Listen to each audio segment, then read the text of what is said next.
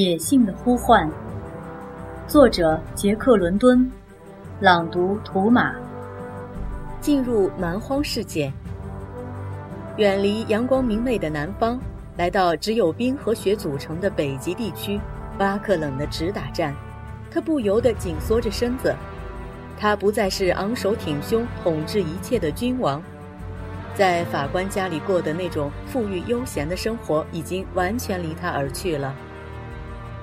这里是一个蛮荒世界，这里没有和平，也没有休息，更没有一刻是安全的。时时刻刻，人和狗的生命都处在危险的环境之中，随时随地都必须保持最高警戒。这里的人和狗都是凶狠野蛮的家伙，除了用棒子打和牙齿咬之外，他们根本不知道什么叫做秩序，什么叫做法规。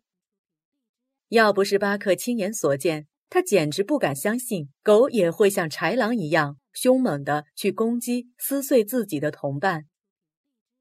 这段噩梦般的经历，他一生都不会忘记的。这个活生生的教训带给他许多启示，对他以后的生活影响巨大。事情的发生经过是这样的：那天，他们在堆放柴火的仓库旁边休息的时候。一条爱斯基摩犬慢跑着过来，卷毛于是热情地向前迎去。虽然那条爱斯基摩犬体型只有卷毛的一半，但是其凶猛程度完全能和饥饿难耐的狼相提并论。他见到卷毛走过来，不分青红皂白，也没有任何宣告，就像闪电一般跳了过来，用他那金属似的牙齿狠狠地咬了卷毛一口，然后。迅速又跳开。不幸的卷毛，它从眼睛到下颌，整个都被撕裂了。那只爱斯基摩犬攻击了一下后，立马跳到一边，然后趁机再次攻击。这是典型的狼的打斗方式。就在这时，周围陆陆续续又来了三四十只爱斯基摩犬，把他们两个格斗者团团围住，然后。一声不响地注视着。巴可不知道他们是从哪里蹦出来的，也不明白那种安静的注视意味着什么，更没有看到他们早已舔牙磨齿了。卷毛不甘心无缘无故的被撕咬，愤怒地冲向对手，对手灵巧地躲开了。当卷毛再次冲上去的时候，对手用胸部来抵挡，然后。用一种巴克以前从没见过的方法，转眼就把卷毛打倒在地。这时，周边围观的爱斯基摩犬立即围拢过来，踩在卷毛身上，兴奋地叫着、咬着。事情发生的太突然又太迅速，完全出乎人们的意料。卷毛凄惨的叫声把巴克吓呆了，他愣在一边，不知道该如何是好。过了一会儿，他看到弗兰克挥舞着斧头跳进狗群里，左砍右砍，而那些爱斯基摩犬好像根本不理会，灵活地躲开了。接着又来了三个拿着棒子的男人，也一块过去帮助弗兰克赶走那些凶相毕露的狗。从卷毛倒地到最后一个掠食者被赶跑，前后共计才不到两分钟。他躺下的地方已经只剩下一堆血淋淋的碎片。在这个惨不忍睹的现场，巴克看见丝毛犬始终挂着一张幸灾乐祸的笑脸，伸着他那条鲜红的舌头在旁边看热闹，似乎他更愿意去掺和一脚。从那一刻起，巴克对无情的丝毛犬产生了极度的反感。在以后的日子里。巴克一想到卷毛，就回想起了那悲惨的一幕，并且每时每刻提醒着自己。经过这件事，巴克领悟到，这里的世界就是这样，没有什么公平不公平。在这个蛮荒的世界里，谁的力量大，牙齿锋利，谁就是胜者。一旦不幸倒下了，那就死定了。于是，巴克告诫自己，凡事都得小心谨慎。也绝不能让自己先倒下去。然而巴克还没有从失去卷毛的震惊中恢复出来，一个新的打击又接踵而至。弗兰克在他身上套了一件有金属扣子和皮带的装备，那是一套玩具，和他以前看到马夫套在马脖子上的一模一样。现在他也跟那些马一样被赶去干活了，他的自尊心受到了无比严重的伤害。不过，聪明的巴克知道这并不是反抗的时候，他拉着坐在雪橇上的弗兰克。沿着山谷的边缘到森林里去，再把弗兰克捡拾的木材载回来。这种工作虽然对巴克来说是完全陌生的，但是他默默地忍受着，并且拼命学习，希望很快就能够跟上其他的狗。弗兰克很公正，却要求严格，他手上的皮鞭更是毫不留情。车辕犬戴夫非常敬业。每当巴克有什么差错的时候，他就立刻咬巴克的后腿，以提醒他。丝毛犬是他们的领队，它经验丰富，也同样驾轻就熟。当他咬不到巴克的时候，就凶狠地发出尖锐的责骂声，要么狡猾地用他全身的重量把牵绳拽过来，逼巴克走到他自己的道路上去。在两个经验丰富的同伴和弗兰克的共同教育下，当他们从森林装载着木柴回营地的时候，巴克已经完全知道了“喝”表示停下，“走”表示前进，拐弯的时候得慢慢的绕着大弯走。当雪橇装满重物，迅速滑下斜坡时，一定要小心，不要碰到车辕犬，不然会使得大家都缠在一起，雪橇就会翻倒。回到营地，弗兰克便对毕罗尔托说：“这三条都不赖，巴克尤其厉害，他学得非常快。一会儿功夫，他已经把我教的全学会了。”很显然，弗兰克对巴克相当满意。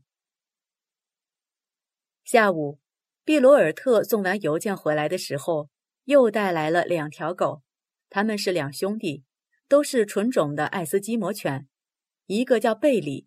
另一个叫乔。他们虽然是同一个母亲所生，但性格截然相反。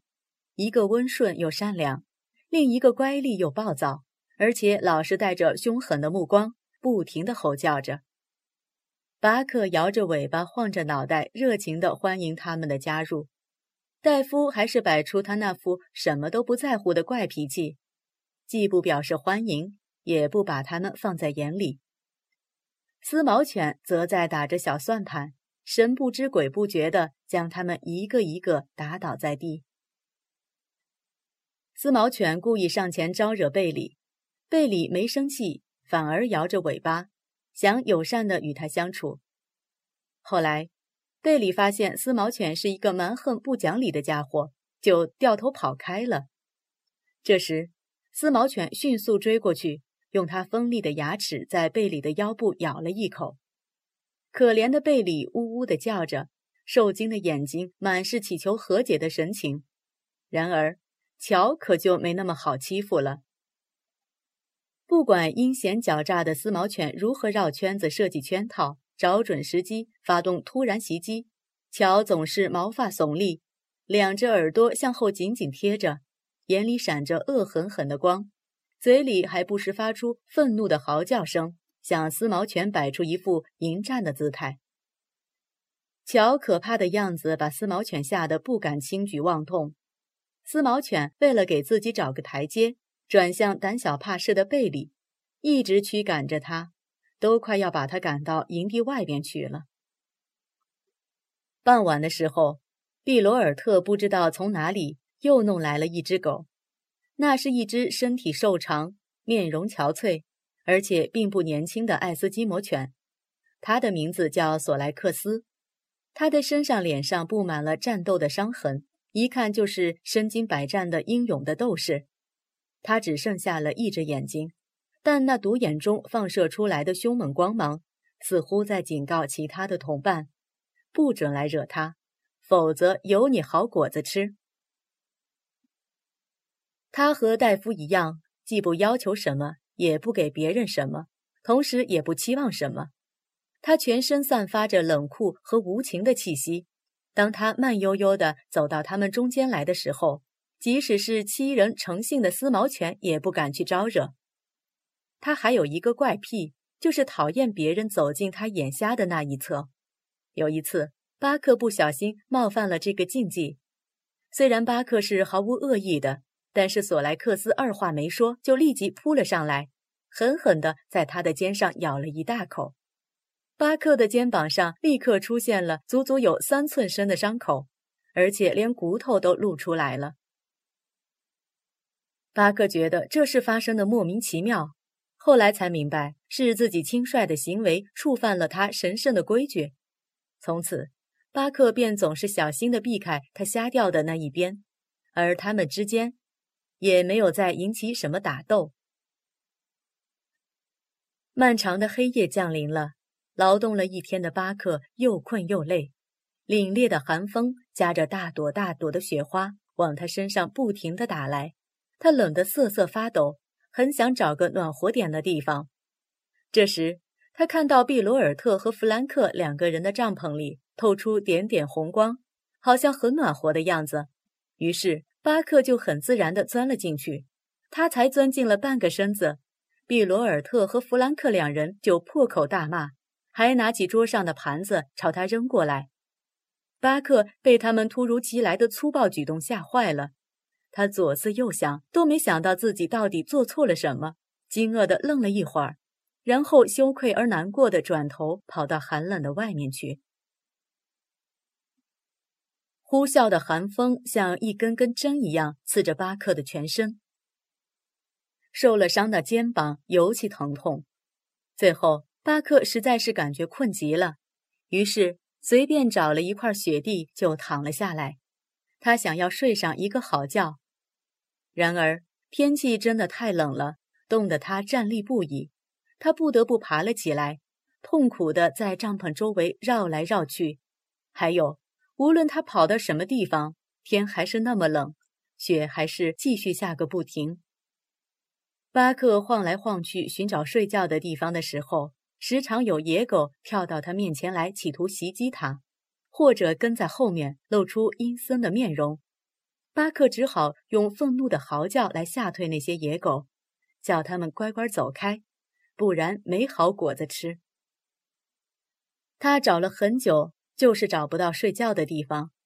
就在他失望的时候，他想到了自己的同伴是怎么睡觉的，也许他们找到了什么好办法呢？于是，巴克在帐篷四周跑来跑去，寻找自己的同伴。真奇怪了，找了半天都找不到他们，好像他们已经从这个营地消失了一样。他想：难道他们在帐篷里吗？不，那不可能，不然他也不会被赶出来的。可是，他们究竟到哪里去睡觉了呢？他孤零零的在凛冽的寒风中。紧紧地夹着尾巴，全身不停地哆嗦，双眼满是漫无目的的神情。他围着帐篷绕圈子，一圈又一圈，还呜呜地叫个不停。